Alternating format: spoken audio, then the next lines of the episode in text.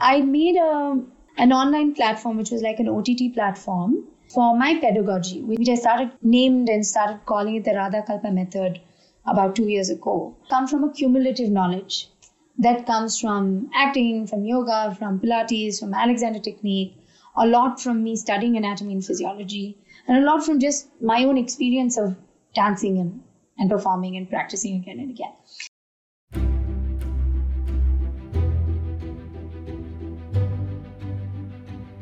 Namaste and welcome to Indian Artpreneur. I am your host Shwet Nag.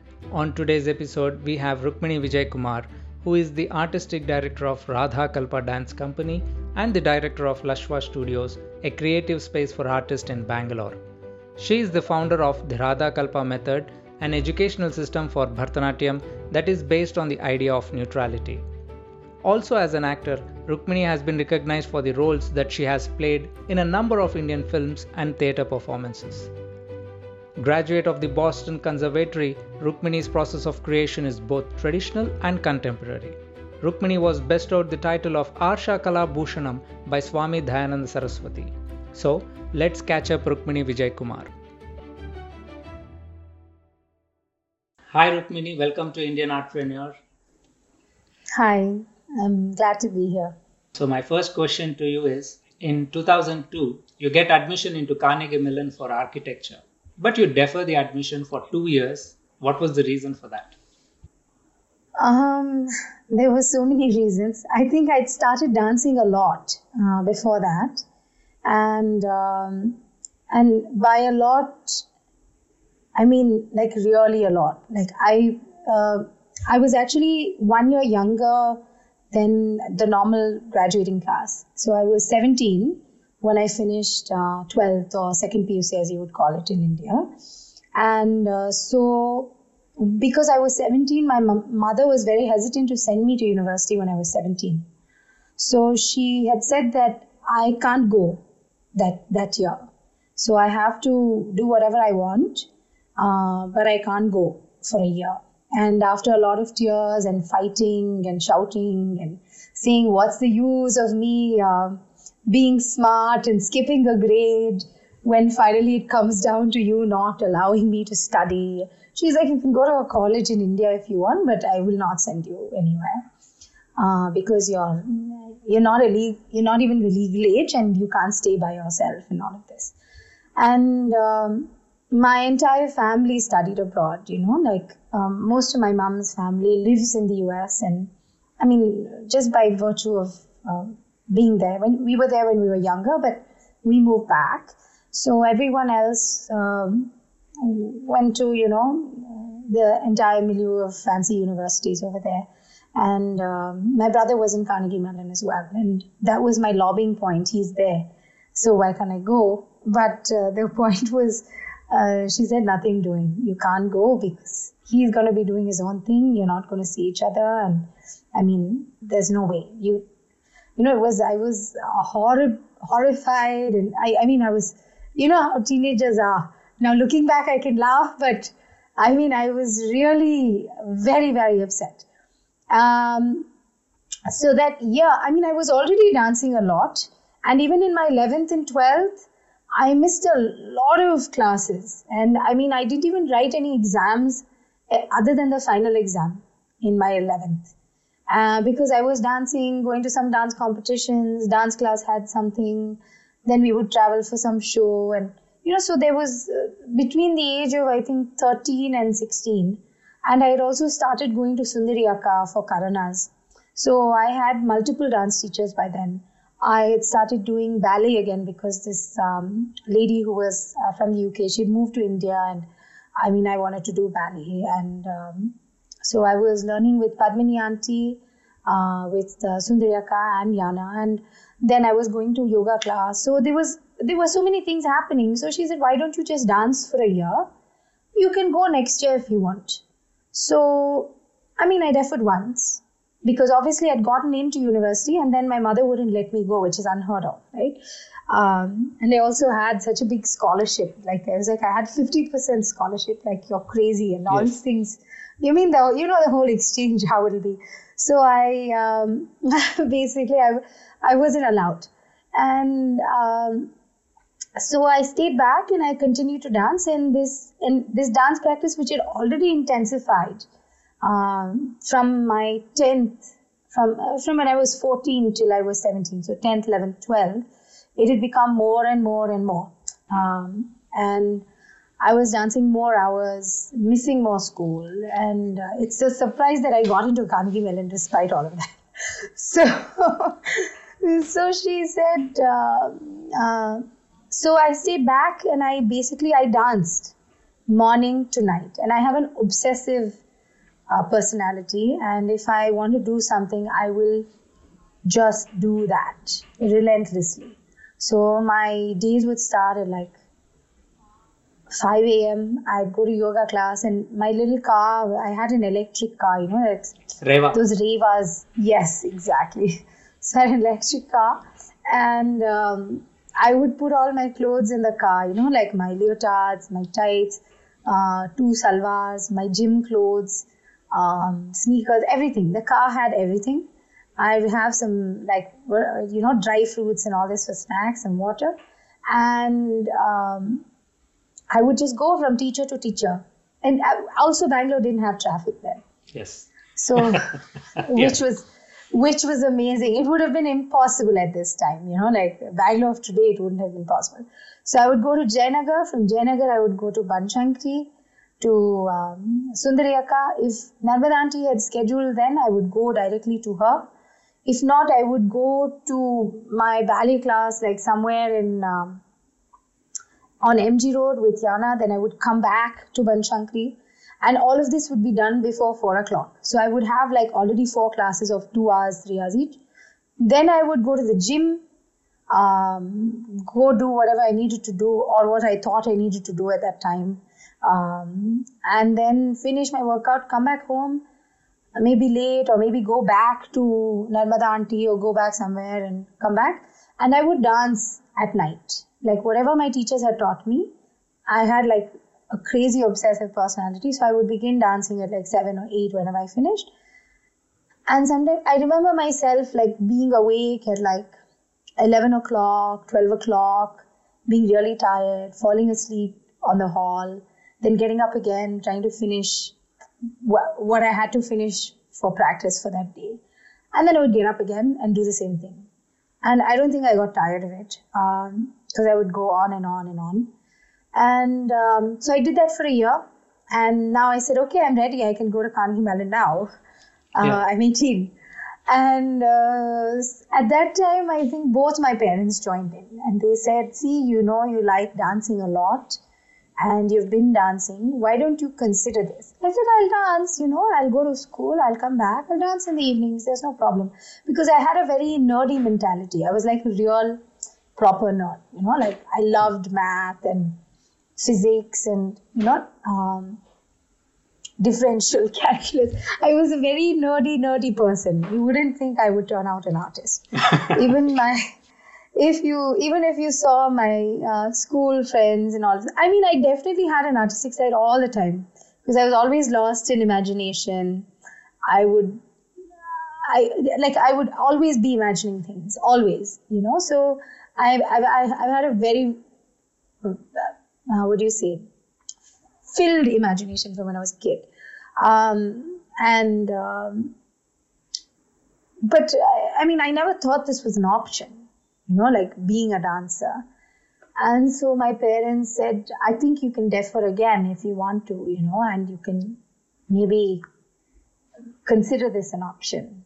And uh, my dad was a bit neutral, um, but and my mom was more insistent. I think she, it was also her ploy to keep me in India. but but uh, and not send me at all. But but then again, I, I deferred and then I deferred. So after that, you can't defer more than twice. So then you have to make a choice of either giving up that and taking it. So that the following year, when it was my last chance to defer, I said. Uh, okay, I've been dancing morning to night. Let me also apply to two dance schools. Uh, so I applied to only three. Normally, universities you do like about 10 or 12, right? Yes. So yes. I said no. I said I have Carnegie Mellon anyway. and I know I can go there, I will apply to three places. If I get in, that means it's, you know, like God's way of saying, hey, maybe you can go. Otherwise, it's basically saying, forget it. Just okay. go and be an architect and lead a normal life and dance on the side. So um, I applied to the Boston Conservatory, uh, which was my first choice because I don't know, I just liked how it was. Like we were small. I like smaller places, and um, and then I applied to NYU and then uh, Wesleyan. Um, I got, I didn't get into NYU. I didn't get into Tisch School, but I got into the conservatory and I got into Wesleyan. So my mom is like, um, because I was tending toward the Western arts, you know, now like I was doing ballet and modern. My mom suddenly was like, no, no, no, don't dance. It's better you go to Wesleyan. Wesleyan has a Bharatanatyam program. You can do that, and then you can also do your sciences. You know, she was suddenly having like, uh, no, no, no. But I was adamant. I was like, no. Like, if I go, I will go to the conservatory because that is the best school for dance. Otherwise, I go to Carnegie Mellon because that's better for architecture. Like, I'm not going to do a midway, which is a half and half. So, uh, and I would, if I'm doing Bharatanatyam, why will I go to Wesleyan? I would just stay here and go to my teachers who I already like. And not just like, but I love them. So I'm, I'm not going to go all the way to Wesleyan and do Bharatanatyam again. So I said, um, I will go to the conservatory.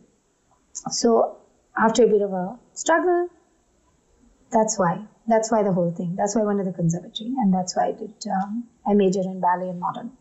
Could you share us your experience at Boston Conservatory? What was whatever the plans you had in your mind? Did it match your uh, requirements there?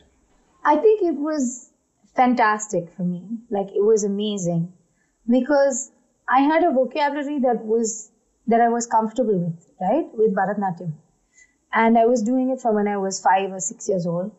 I was exposed to it culturally. So even if there were times I didn't do it, I was watching it because we were from a very traditional family. We were always listening to Carnatic music, Hindustani music. My cousins were playing, like someone was playing tabla, someone would be learning violin, someone learning veena, someone learning to sing. So like I, I was always surrounded by this, you know. So obviously I gravitated easily towards Bharatanatyam. Things were, uh, I understood it easier. I understood rhythm easy. I understood the stories easy. Everything was, um, I mean, because of the cultural environment I grew up in, um, I was comfortable in that, right? And I had started doing ballet again in my teens, which was like maybe like I was 15 or 16. I'd started doing again. Um, but it was still alien in my body. I was flexible because I I did yoga from when I was a kid. And uh, so flexibility definitely helped me. And I was stubborn and pig headed. So that helped me like bridge a, a number of years. But it's still, it was still alien in my body in the sense that I wasn't comfortable like I was with Bharatanatyam. And that was nice. It was great because it, it brought to me so many challenges I learned so much about my body. I learned about anatomy and awareness and um, developing pedagogy. And um, because we studied ballet and modern pedagogy and how that, you know, how these different pedagogies were developed, like whether it was Graham or Taylor, any of them. And uh, the best part was I didn't have to drive between classes. that was like the best part yes. for me because three years I spent like driving between classes and scheduling everything. So it was a relief to not have to schedule anything, that I could just go to one place and dance from morning to night. And that was, I mean, I, I thought it was the biggest privilege that I could have got at that time. You know, so I valued it truly. I never skipped class. I would, I don't know, I was, I, I, I really loved the experience of being there it was very challenging, but I, I really, really enjoyed it. Yeah. Did they teach any subjects related to arts management during this four year course? No. No, it was only arts. Really. Okay. So, because it's uh, conservatories work largely with uh, making you a performer. So, like with Juilliard or the Boston Conservatory, New England, all of these places, they mainly um, make you get on stage.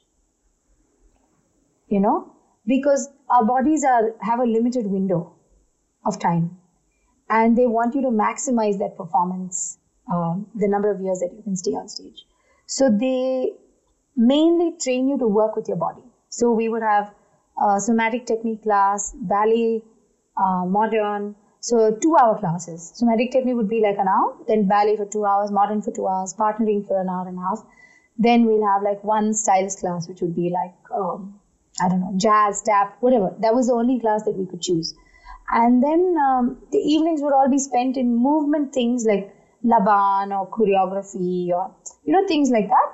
And we had a few theory subjects, like a few subjects, not too many, um, like music, um, and uh, there was some literature. But those are all like very minimal in terms of the number of hours spent on them. So I can't even remember, like we had dance history, but it would be once a week for one semester, you know. But ballet and this thing and all this was every day. So it's not like we didn't do. So like we did anatomy, but the anatomy I mostly studied outside of my college. I went to Boston University to study that. But in my own uh, um, school, which was a the conservatory, I uh, we did like one semester of anatomy, which is enough. It's good enough to know your body. Um, but it's not like a detailed study, which which I did because I wanted to.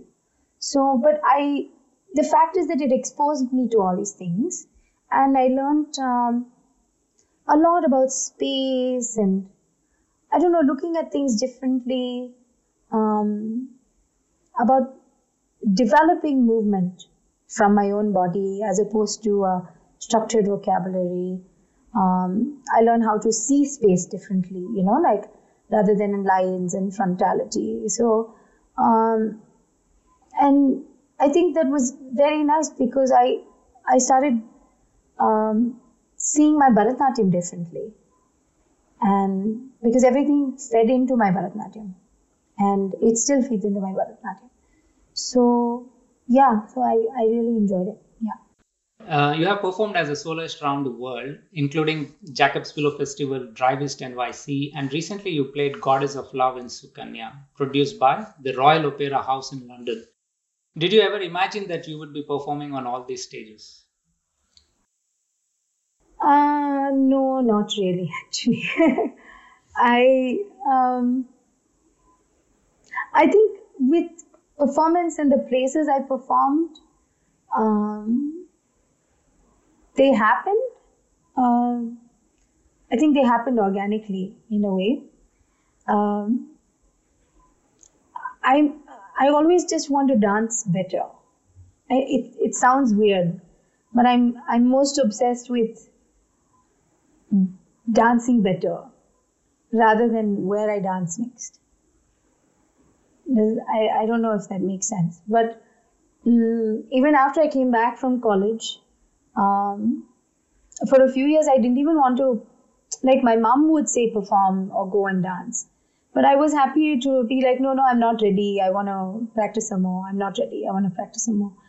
My mom and some, my, some of my teachers pushed me a bit to go and uh, start performing. And I, I obviously see the value in that now. And I know that I would do the same for my students. But um, I think it served me well to be obsessed with my own dancing. Um, I, I, I can see how it helped me now because I'm a teacher now. So I can see how it helped me um, to have that, um, I don't know, to have that mindset to, because I, even now when I watch a video of mine, I always, I watch it intently. And my husband will always say like, your own videos you'll be watching like without moving. And he's like, that's not why I'm watching for mistakes. I'm watching to see where I went wrong, where I missed a talam, if my feet didn't join, if my shoulder lifted, or if I, you know, if I did something strange with my neck, or, you know, so I, or if the emotion didn't convey.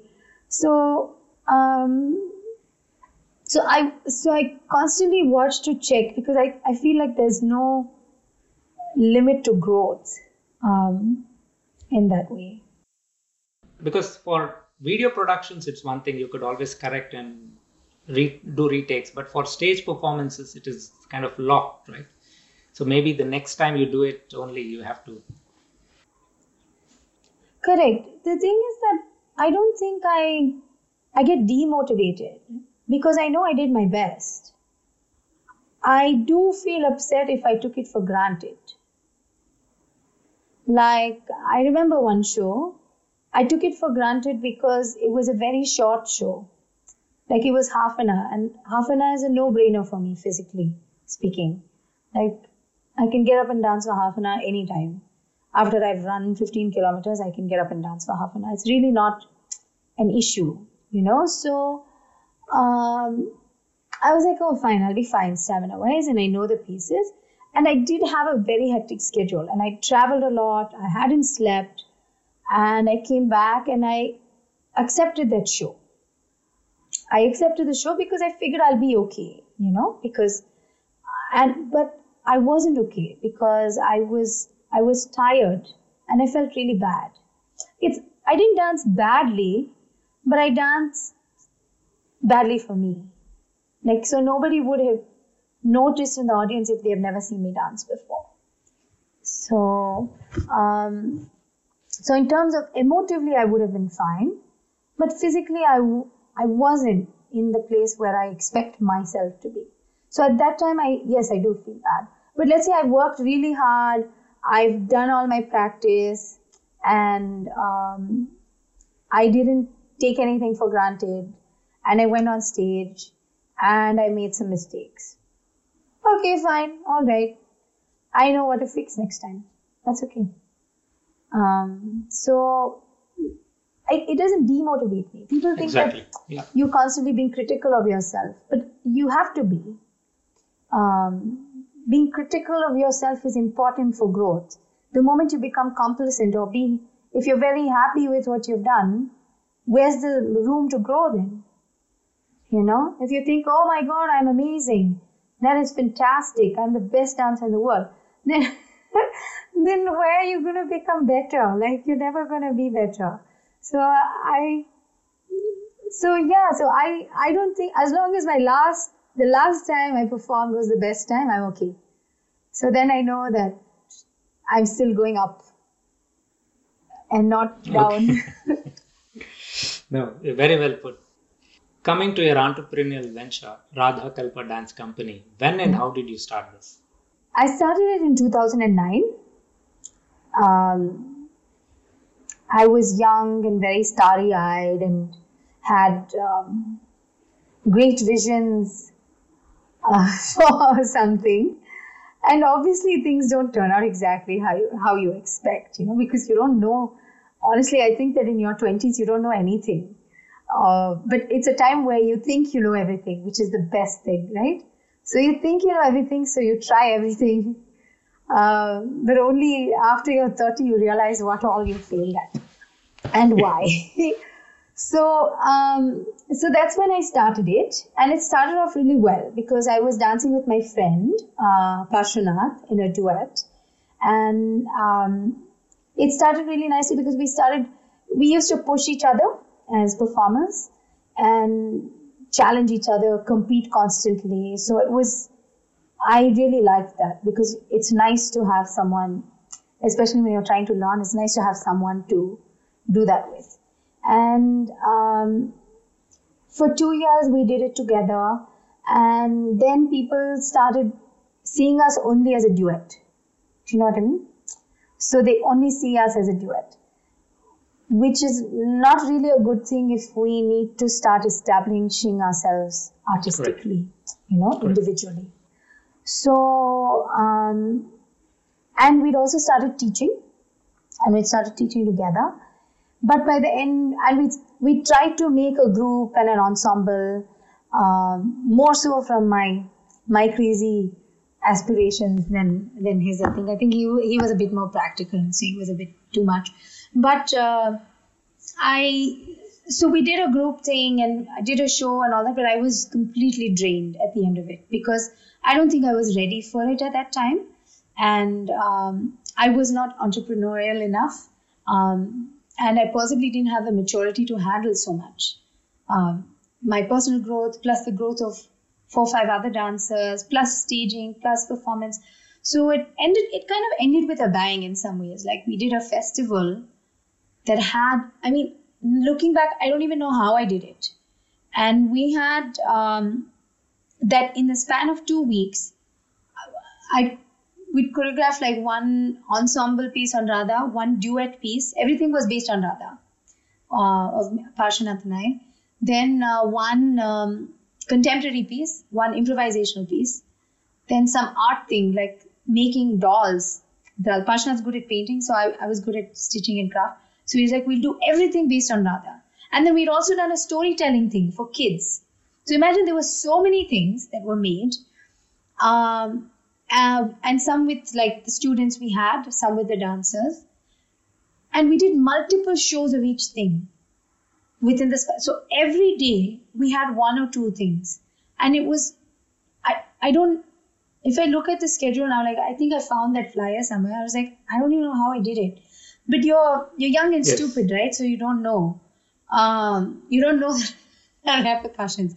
But i was completely drained from it and i was like i can't do this anymore. So the end of that i was like i'm done. I'm not doing this. I want to dance alone. I want to be alone. And um and Parshvanath and I had also decided at that time to start dancing Okay. alone for a little while because um, artistically it's not good for us, you know, in the long run. So I, um, so that was separate of this. But with this whole teaching and all that, I was like, I'm stopping teaching also. So I stopped teaching. I didn't work in ensemble. I just blanket suspended everything for three years. So though Radha Kalpa started with a bang, it also like like shut with a bang Okay. at that time. It didn't it didn't really shut, but I kind of suspended like the, all these Okay. activities for a while. Um, and that's how it started. But then after that, after three, four years, like I think 2014, I started again. And 2013, I started, I made an ensemble work, which toured, which was commissioned, and that went well. Uh, 2014, I made another ensemble work, which was again toured and commissioned. So the company had started getting a place uh, without me having to do this full time I see.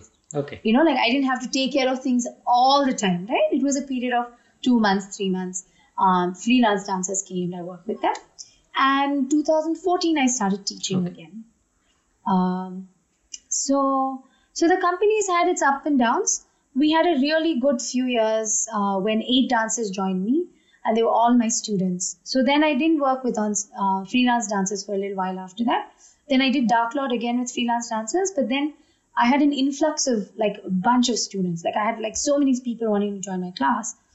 And it so happened that they were also my students. And the company just organically formed again by virtue of these dancers being there all the time. And um, between, I want to say, now it's 2020. I'm very bad with years. Between 2017 and 19, I made Nayani, Dark Lord, Amalgam in Ensemble, um, an immersive work. I restaged Shankaravaram. So I did five full length ensemble works on these dancers. Yeah. So it's creatively like a lot. I also made a lot of solo works at that time. So it's like I was constantly working. We had a lot of, um, we had a summer intensive starting. So we had teachers from all over the, uh, the country come and students from all over the world come. So we had three summer intensives. Um, then I had one summer intensive in the US also, uh, which went well. So, and the space, we started doing performance series and so many things started happening. And um, then the pandemic happened. So now there's nothing. So, yeah. Now, from the how did you select this name, Radha Kalpa Dance Company? Radha Kalpa Dance Company. I I um I grew up listening to all this Vedanta actually, where from when I was a kid. So we used to go to uh, uh, Swami Chinmayananda's talks on Bhagavad Gita. So I think from I don't know from before I could speak probably. Uh, from, so my mom used to go from when she was a kid. So her mom parents used to take her, and then my parents took us. Um, and so I think I always had that kind of bend to like you know like uh, inquisitiveness on this idea of Advaita or this philosophy or what we have. So um, now I know a little bit more. But at that time, I, I mean, it's whatever I knew.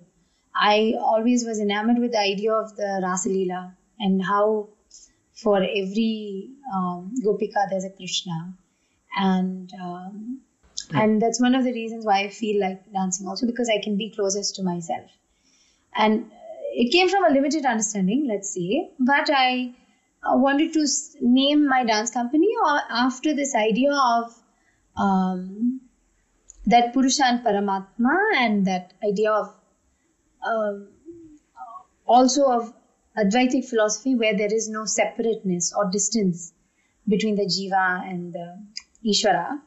And I saw I saw it best represented in Radha and Krishna for me. So I just call it Radha Kalpa. Yeah. Now, uh, could you tell us something about your studio, Lashwa Studios? How did that come into picture?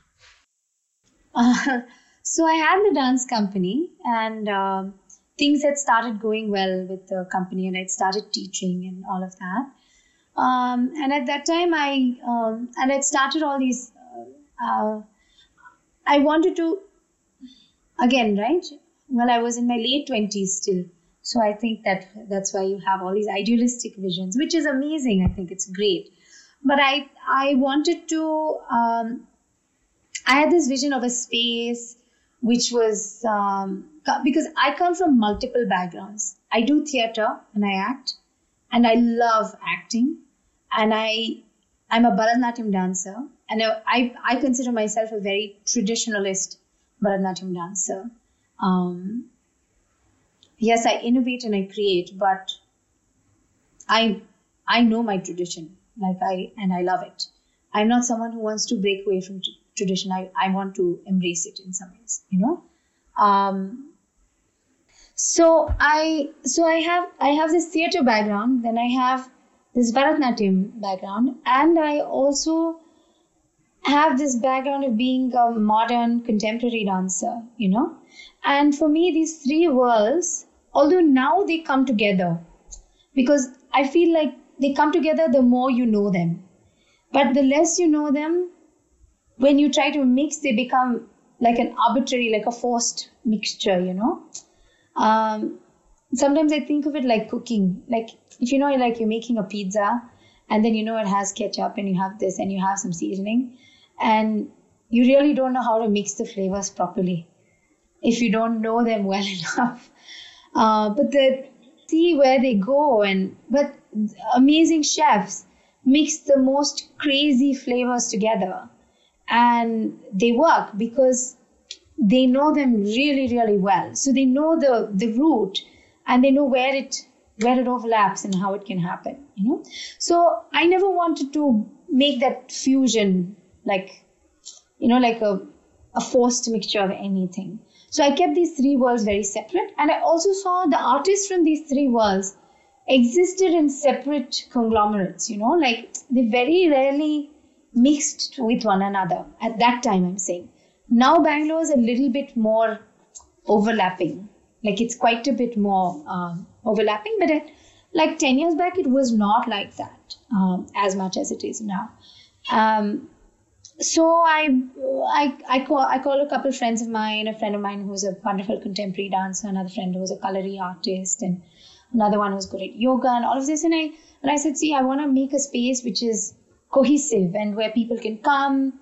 Uh, I would, I imagined artists relaxing there, making stuff, going to the rehearsal studio, coming back, using the library, and um, I wanted to be a space for artists. That's why I named it separately from my dance studio. That's why I called it Lashwa.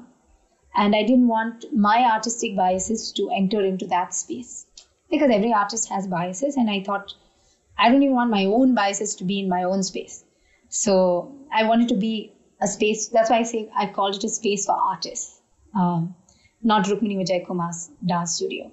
So, um, so it was, it started off like that, but it was very diff- though the idea is great and i think i would definitely go back to it when i'm when i'm possibly older and retiring from my solo performance career. I think it was very difficult for me to manage administratively. Um, as a soloist performer and a teacher. So the over the the first three years, we really pushed it, pushed the workshops, pushed this like the performance series, and uh, we had these things called work, work in progress showcases, which I did in combination with another space in Bangalore. So we had like so many ideas and so many things I wanted to do. Um, but it was very, very hard. Like I was, I already worked morning to night and it was just, it was just too much for me. And uh, every time I brought in someone administratively, it was not working out because I don't think they were committed to the idea as much or they didn't feel like it. And people who are more experienced, we couldn't afford them.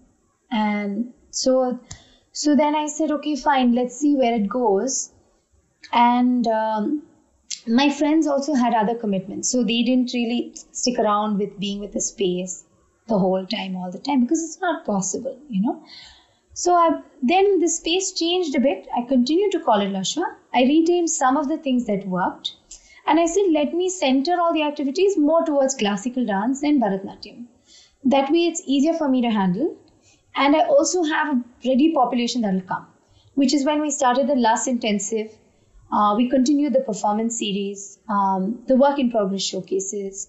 There were some things that we kept, but all the other workshops that we kept doing, uh, that contemporary dance workshop every month, acting workshop every month, all those things we kind of stopped. And um, I would do a contemporary dance workshop, but I would also see how many of the existing dancers in the studio wanted to sign up. So there would be some um, interest from within the population of students itself and then we would open it up so then i it became entrepreneurially more viable uh, in terms of sustaining because otherwise it was just i would perform solo collect the money and then put everything into this so it, it wasn't really working out um, in terms of you know sustainability and like uh, thing. And uh, the last uh, one and a half years i think two years maybe it it started finding a balance because I made some of these changes, and um, uh, so and I, I I still have that idea, and I would like to kind of maybe engage and create a space that is cohesive like that. But I know that now is not the time because I I do want to prioritize um, um my performance when people still want to see me on stage. But when you have these ideas of making this uh, studios, Lashwa studio or anything, how did you think about funding this? One is idea, the second half is the funding part of it. Okay. Basically, I don't think that's that's part of. it was very simple. It's just simple math. So I said I want to do a studio. So I said, okay, let me teach. To see now, I'm comfortable living myself with performance money, right? So what I make from performing, I, I'm okay with that for my life. So if I teach, that will be extra money. This was my logic when I started it.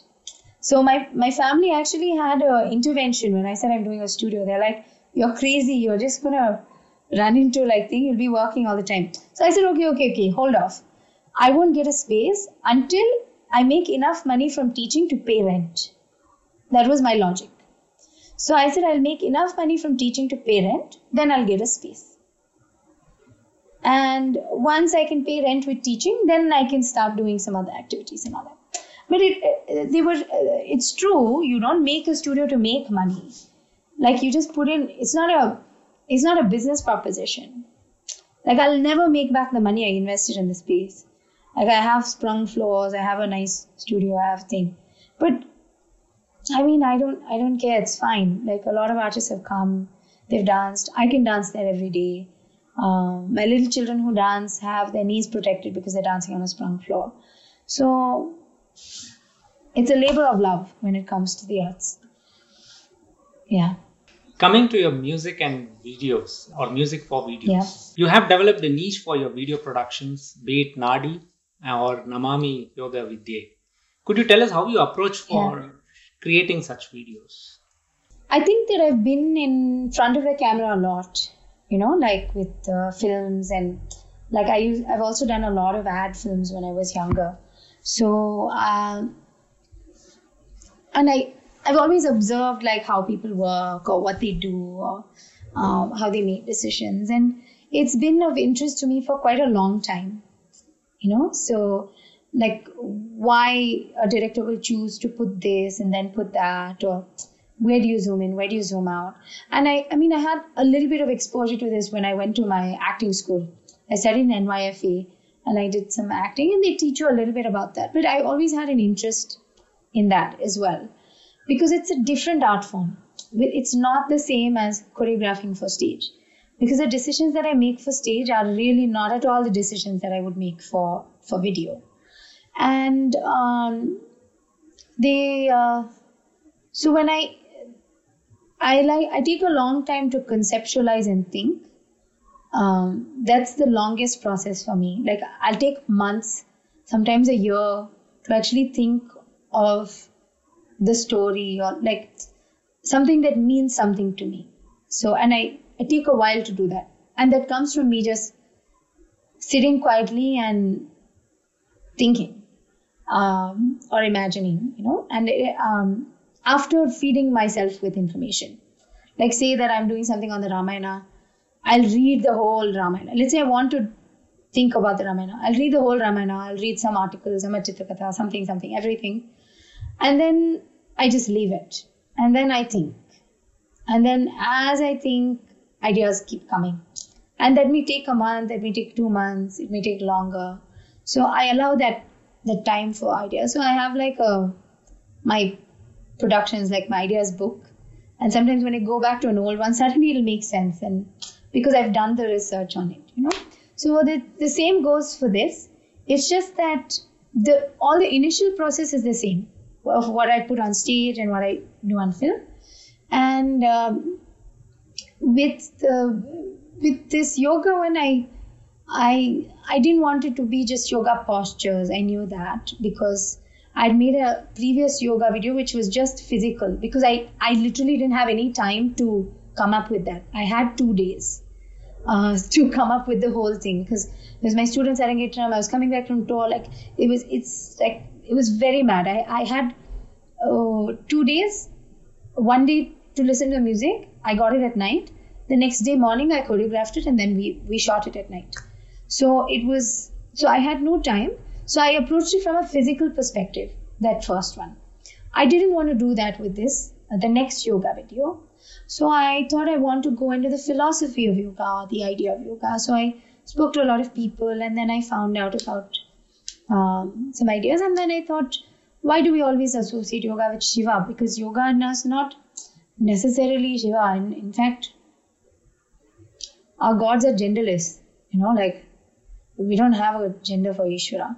So I can make a woman, I can make it anything. I can I can even make it an animal. It really doesn't matter, you know. So everything is divinity. So I said uh, fine. I and I. So then I thought about this this Devi piece that I dance a lot on stage, and I had just performed it a lot for Shivaratri, and it was just there in my mind. And and there was something that had happened to me on stage. Um, that part in uh, Namami Yoga Vidya, where in the yellow dress she opens the heart and then Devi goes, that had, uh, because I improvise on stage, one performance that had like happened to me, like it had like come upon me. So I was like, oh, that's a good moment. So, um, so I based it off of that and what it, uh, what had happened to me like on stage or what um, in my I call it I call it my mind. Yeah, not really. I think it's I guess I call it my my palace or whatever my uh, mental palace. So it's so what happened to there I thought would apply very greatly for yoga um, because I didn't want to show it as a physical form, but I wanted to show it as a as a journey, an internal journey, and we use hatha yoga as a tool. That's all actually. So yeah that's how it came so it's it's different like they, i look at more at what i i think in images for film and i think in movement in space for stage i always think about where i'm standing what is there what's the light yeah. but any video productions like this also you know is a lot of money involved you you have to put your own or do you look for uh, sponsors for this you know? so these two films that you specifically uh, specifically spoke of uh, were uh, commissioned by Indica, Indica Films. Okay. So I they granted me uh, after they did that first video, which they had me do. They were really happy and they gave me a five film grant. Uh, the only stipulation is I have to make it on Indic subjects. So I will be making a few more films for them. Okay. Yeah. So recently, YouTube has been updating their payment terms and policies and everything. Do you think for artists they can live off making money with YouTube from your experience? I mean, I think it's very hard. Um, Okay. I know some artists do do it, but it's very difficult. See, like, I started putting things up on YouTube because basically, I in this lockdown, I didn't want to dance, dance, do those live shows. It's very bad online, you know. Like I, Yes. I did two, and then I was like, this is not my thing. I'm not going to do anymore. So the next request that came, I suggested that I pre-record it.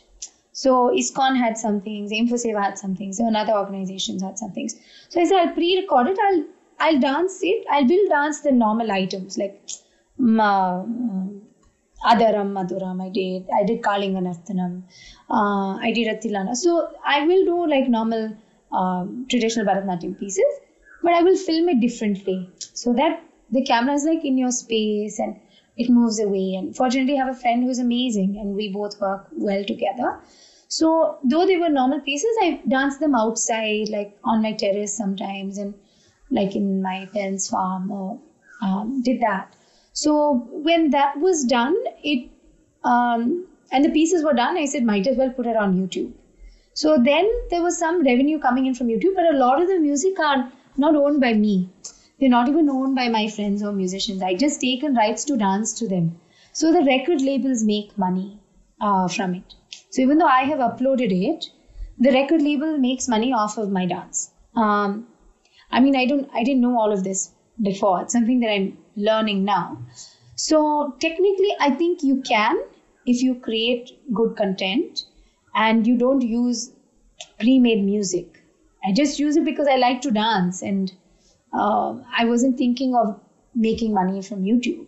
But it is something that I am considering because the lockdown is extending as far as performers are concerned. You know, I mean, there are performances happening, but they're not proper paid performances. They're not like it's it's it's going to take a while for the arts. Let's just put it that way. You know, so um, I and I am considering it, and I think it is.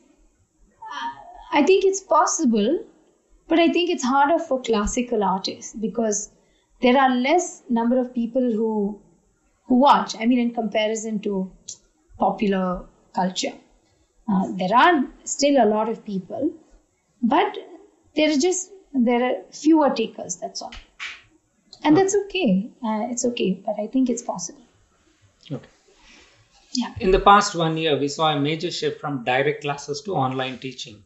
Can you Yeah. share your experience on moving to digital platforms? Because I see your website had already geared up for that uh, even before pandemic, if I'm correct. Yeah, yeah, yeah. Um, I I made a an online platform which was like an OTT platform uh, for my pedagogy, which I which I started named and started calling it the Radha Kalpa method about two years ago, and um, it's because the pedagogy is very structured, both in terms of um, physicality, um, aesthetic, how you introduce aesthetic and develop it in a in a from a child to a thing, and as well as um, uh, in terms of the, how you introduce imagination and creativity. So uh, there are multiple things that happen. One is developing the strength and flexibility. Second is developing the skill. Then the skill and aesthetic. Then the imagination and all of that that is necessary that that is needed to be an artist and performer. So the the steps and the exercises and the thing I I know are very unique because they were not taught to me, but they come from a cumulative knowledge that comes from acting, from yoga, from Pilates, from Alexander Technique, a lot from me studying anatomy and physiology, and a lot from just my own experience of dancing and, and performing and practicing again and again. So when this structure was very clear, I figured I might as well document it and make it available because there are a lot of students who do my workshops from everywhere and they want to continue education and they don't have a way to do it. And I know that I don't have have the time to take regular online classes. And a lot of people were asking me for that. So I figured I'll make a platform that is pretty foolproof in the sense of the structure. And if they follow it properly and they are intermediate advanced dancers, they will, I will give in writing, they will have a 100% improvement. Um, because it is very, very clear how I introduced it. So I started it in January. Uh, funnily enough, when the lockdown happened, it helped me because I'd already made the platform and my own students who I was going to teach, who I was teaching regularly in the studio, I moved them to the online platform. So it became really helpful. So my um, my adult beginner students I kind of suspended because they just started and that's okay. My advanced adults who were in my company, who also teachers and um, you know performers themselves, they are all okay on their own. I mean, they can message me whenever they want and they can come back. The only ones that I was worried about are my, my children who are in my professional program. And that would be too long. But this helped me a lot with them. So they would come to the studio. Uh, if they were not okay, we'd make social distance and then they would go back and we would have class once every two weeks. So it kept something. And then they would use the online platform uh, to work on things and then they would come back. So it really helped me for that. Um, but I did also start online classes, uh, adult online classes. I am too scared to teach beginners online. I just still cannot bring myself to do it um, because there are too many things for them to understand. Even with intermediate advanced students, it's very hard. But I started a batch of intermediate advanced students in January, and definitely the main issue for me is that that lag in talam. Because when you do, then they do but I think I'm getting used to it. Like there's an exact amount of delay. Okay. If it goes beyond, they're probably off talam, you know. so that is the one irritating part that we just cannot fix. Otherwise, it's okay. Uh, it's not too bad because I'm. I, I say it's not too bad because I'm seeing improvement in all the students, and um, I can see improvement in their alignment, in their thing, in their form, and all of that. So it's okay. And it's also nice because a lot of them who had never been able to come to my class are able to come. Okay. Yeah. Now that you have been a performer, you have also been an actor, you have given your own video productions on YouTube and other platforms, you are a teacher. Considering all this, what is one thing that badly needs to change in the performing arts field? Uh, I don't know really. I think even if I name like five things that need to change, right? Uh, we will always have five more things. Um, so I think it's an it's an endless cycle. So I don't really think that I'll be very honest. Like when I was younger, uh, in my 20s again, I would complain a lot about the fact that there's a lack of uh, curated festivals in India, and um, uh, it needs to be there. Like curatorially, it makes sense, and all of that, you know. Um, and I was also very sad because I didn't have my mentors. Like my teachers passed away when I was very young, so I've been working by myself from when I was 21, uh, 22. You know, I think maybe I was 22. Yeah. So it's uh, so I never had that that figure who would push me, who would, you know, I've been like alone in the studio, uh, like for the last 15 years. So I've just been by myself, you know, without my teacher. So it's, uh, yes, I think there would be, it would be nice to have more curated festivals. It would also be nice if we had more funding. Um, I think especially for um, some um, large organizations that would uh, ideally, you know, um, fund good students from small towns in India because there are so many good dancers in smaller towns, but their careers kind of end before they even start because uh, they grow up, they get married, and they're not from the bigger cities like Bangalore or Chennai or, you know, so they don't get that push and coverage. They don't have famous like teachers who will push them into this and push them into that. So it it doesn't. It's not an even playing ground, you know. So I think for me, that would make the biggest difference, um, especially for Indian arts. Is if we are if we had like you know like I always think of these large sporting organizations, right? They go to all these remote places, they identify talent, and then they fund them and they grow them and they help them. I wish we had something like that for classical arts. So I always think that rather than wait for someone else to do it, it's better to try to do whatever we can ourselves. And even if it's small, you can do it. So that's what I try to do. So every time, like um, for those um, for the last three years that were there, I had six of the dancers that were there on a full scholarship.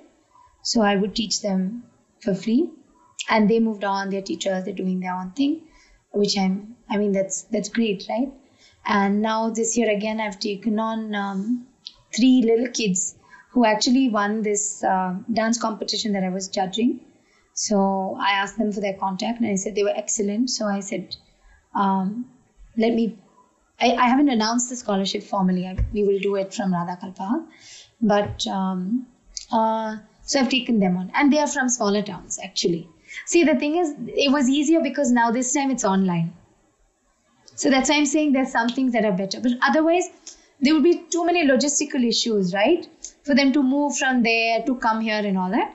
So now, because this uh, choreography course that I'm doing for eight months is online, uh, I gave it to these three kids who are from like Udupi and um, from Cochin and like uh, smaller smaller places and uh, who are wonderful. So I, I wish, ideally, if there was a larger organization that had a lot more money that could pay them to go not just to me, to more teachers and kind of push them, I, I think that would be amazing. Yeah. that actually you have indirectly answered my next question also you know but if you have any i'll give it a try but you have answered it. Uh, what kind of entrepreneurial activities do you think will help support the system? One was okay this the cause and everything but the entrepreneurial side of i don't know really i think as artists if every one of us just thinks what can we give back to the art not just for our own dance school or for my own dance children or just for me. But what can I give back to Bharatnatyam at large? Um, how do I make it a better space or like better things? You know, and I, I'm sure there's so many people who have asked this question and they've come up with things. And I know like one of the things that helped me a lot when I was a kid was those um, um, those series that Kalanidhi Mami and Priyadarshini Govind released. You know, I was like 10 or 11 and I was like, wow, this is amazing because we didn't have online. We didn't have like Google to reference all these things. We couldn't even get music because if you want to go into the studio, it costs like 50,000 rupees to like record anything. So we couldn't record all these jollies and they released these tapes and I was like, this is fantastic. So I think things like that really make a change in the field. I'm just citing one example. But I think if every single one of us just does something small, what, what may be seemingly small for us, or just thinks, how can I better Bharatanatyam? Not for me, but for everyone. Um, I think I think it'll take care of itself. Excellent. You know, I really like the uh, final point what yeah. you said, and that's that's one of the things. And like for example, even uh, cricket grounds why cricket is so popular and everyone likes cricket is if you want to play cricket, it's accessible. The ground or the street is accessible. For performing arts, if we make something similar, that's more accessible, and uh, you know, then I think we will um, increase the quality and also accessibility for a lot of students. So, with that, uh, I have to thank you so yeah. much for patiently answering uh, all the questions for the past one hour and so much uh, to learn from you, learn about you. And uh, thank you so much. Thank you, Shwetna. Thank you. Lovely to meet you. So, that brings us to an end of episode 8 of season 2 The Resilient Entrepreneurs. I hope you enjoyed listening to our conversation on Indian Artpreneur podcast. Do not forget to subscribe to this podcast and follow us on Facebook and Instagram for quick updates. We catch you soon on our next episode where we will be talking to entrepreneurs from performing arts landscape of India. Have a good day.